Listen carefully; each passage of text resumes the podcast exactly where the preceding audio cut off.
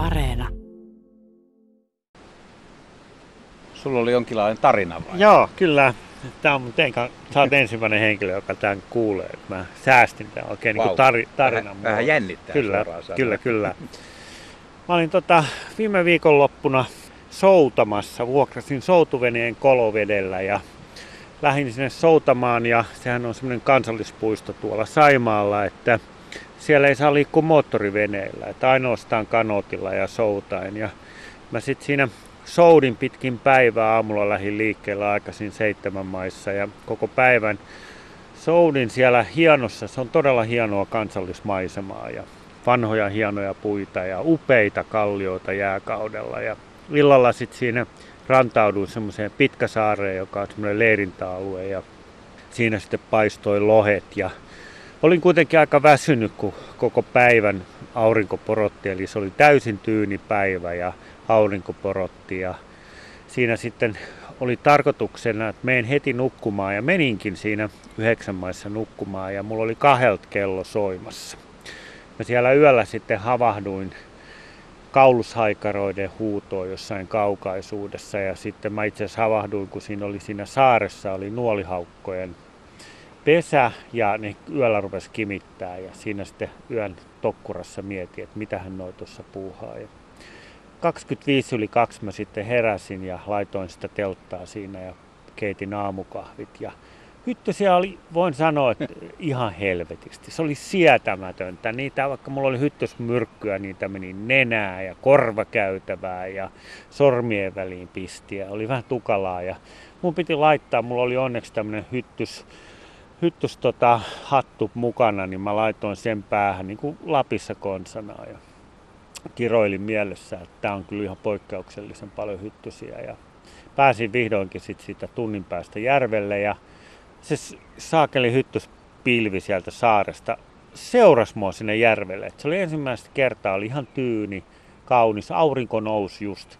Et silloin kun mä lähdin soutaan, niin se aurinko nousi sieltä puulatvojen takaa niin, että eka se paistoi semmoisia säteitä sieltä vastakkaisen saaren niin kuin läpi. Ja mä mietin, että Jessus, että nämä hyttyset on täällä keskellä järveä. Ja mä sitten siinä soutelen ihan rauhassa ja pikkuhiljaa ne hyttysetkin siitä niin kuin jää matkaa ja soutelee ja kuuntelen niitä yön ääniä. Et sen takia mä herä, heräsin silloin aamuyöstä, että tota, nämä yön äänet on ihan mielettömiä. Et siellä kurjet huus ja laulujoutsenet huus ja kuikat huus ja kaakkuri meni kakakakakaka ja ihan hiljaa siinä aamuyön tunteena souteli ja kuuntelin, ennen kaikkea kuuntelin ja ihailin niitä kauniita maisemia, kun se aurinko punersi, että ne vanhat männyt ja kalliot, niin se, se oli semmoinen satumaisen kaunis. Mä osaan kuvitella sitten että nimenomaan se, että on yksin, mutta ei kuitenkaan ole yhtään yksinäistä. Juuri näin. Ja sitten mä siinä soudan ihan rauhassa ja sitten mä kuulen yhden äänen. Mä ajattelin, että ei olla totta. Mä lopetin soutamisen, kun siitä kuului semmoinen rytmikas jong, jong. Ja sitten mä kuulen sen toisen kerran. Ja sitten kun mä kuulen kolmannen kerran, mä tiesin, että nyt Ilves emo huus siellä semmoisen kallio. Siellä oli jyrkkä kallio, semmoista aarniometsää, niin siellä se Ilves emo, emo huus kuule. Niinkö? Keski, siellä se huus. Mä tiedän nyt, että ne saattaa huutaa silloin, kun niillä on pennut. Ja se huus siellä viisi minuuttia. Mä kuuntelin siinä ja kelluin ja ajattelin, tätä mä olen koko elämäni odottanut. Mutta mehän ollaan sovittu, että tämä piti hoitaa yhdessä. No, mutta mähän pyysin sua mukaan. Joo, Sä et vaan lähtenyt.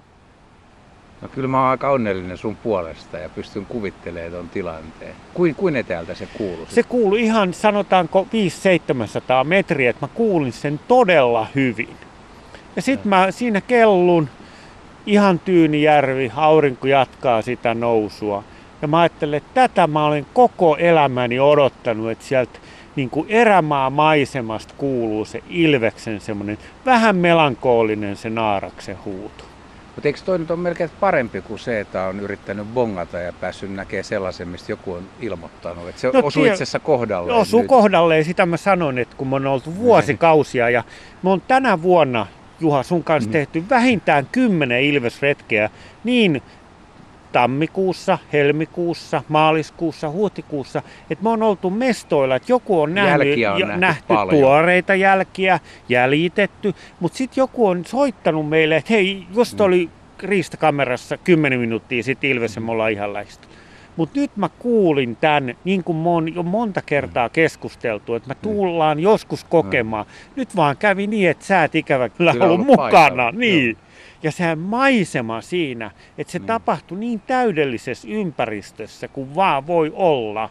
No, mitä sä teit sitten? Mä olin sanoin kuvattomasti hiljaa vaan ja ajattelin, että kyllä tämä elämä on ihmeellistä. Tuliko mieleen, että olisi voinut lähestyä tai yrittää ei, nähdä? Ei, ei ollut mitään halua sellaiseen, koska se maisema oli semmoinen jylhä, siellä, siellä on semmoinen kuin ukkovuori ja muita, että se oli, se oli semmoisen valtavan niin kuin, louhikivi, että siellä on kivirannat siellä kolovedellä, että sinne ei tehnyt edes mieli lähteä. Ja sitten se tunnelma oli niin maaginen, että se on, ne olisi pilannut, jos sinne olisi yrittänyt lähteä rämpimään. Vaan että tämä piti kuulla tässä Suomen kansallismaisemassa niin, että aurinko punartaa, tiedätkö, nämä ikipetäjien männyn punat. Kun se osuu se aamuauringon punarus näihin männyn, niin ne punartaa ne männyn kyljet. Joo. Oliko se, sä sanoit, että kolmannesta äänestä pystyit naulaamaan, mutta oliko se ekassa jo, että voisiko olla? Tai... Mä kato, kun mä, se, kun mä sounin, mm. niin, mm. niin kuulut ääni, mä kuulin läpi, mä pysähdyin. Mm. Tokas mä olin jo ihan varma, mutta kolmannen mä odotin, että onko, onko se näin. Mä eka ajattelin ketut, sitten metsäkaurit ja kaikki pois. Mä olin ihan varma kolmannella. Se on se. Nyt, mä oon, nyt tää on tää Ilves ja tätä mä oon kuunneltu nauhoilta kymmeniä kertoja. Aika idyllinen kokemus kieltämättä. Ja se on se, että nyt mä oon niin vuodesta 2015 joka vuosi nyt vähintään 15-20 päivää yrittänyt tätä Ilvestä. Ja nyt se tuli näin. Ja sen takia mä lähdin kahden jälkeen soutamaan. Et... Siis oliko sulla ennakkoajatus, että sä voisit Ei, just Ilvestä, silloin, Ilvestä niin. ei ollut. Niin. Mutta mä oon oppinut sen, että siinä yön niin aamuvarhainina tunteina, kahden ja puoli viiden maissa, silloin tapahtuu kaikkea ihmeellistä. Ja tänä yönä, kun mä, oltiin, mä olin Parikkalas kuuntelemassa sama, niin siellä oli todella outoja ääniä. Että sen just kahden ja niin kuin neljän välissä tapahtuu ihmeellisiä asioita. Ja tämä oli se yksi mun suurimmista ihmeistä. Se on muuten, kun sanotaan tai tiedetään, että tuommoiset karut hakkuuaukeet on aika kauheitakin paikkoja, niin kello kahdesta neljää aamuyöstä, niin ne on aika mystisiä, mielenkiintoisia. Mäkin olen Koillismaalla niin monta hirripöllöä ja helmipöllöä ja jopa lapinpöllön nähnyt. Et päivisin ne on luotaan työntäviä, mutta yöllä semmoisilla hakkuillakin voi tapahtua. Että kyllä toi aamuyö on, se on oikeasti sellainen... Se on maagista tai, aikaa. Tai se on yön ja aamun rajamaa. Kyllä. Ja se on just siinä, kun sä alat niin kuin näkemään ja se yö niin kuin raottaa valon, eli päivä valottaa niin kuin valoa niin kuin siihen yön pimeyteen. Ja sitten siinä on ne äänet. Et kesäkuun, toukokuun loppu, kesäkuun alku on äänien maagista aikaa. Ja mä niitä ääniä lähdin hakemaan. Ja sen äänen mä myös sain. No, mutta ei kai tässä voi todeta muuta kuin sitä, mitä on aina puhuttu, että kesäyö kannattaa ainakin silloin tällöin valvoa.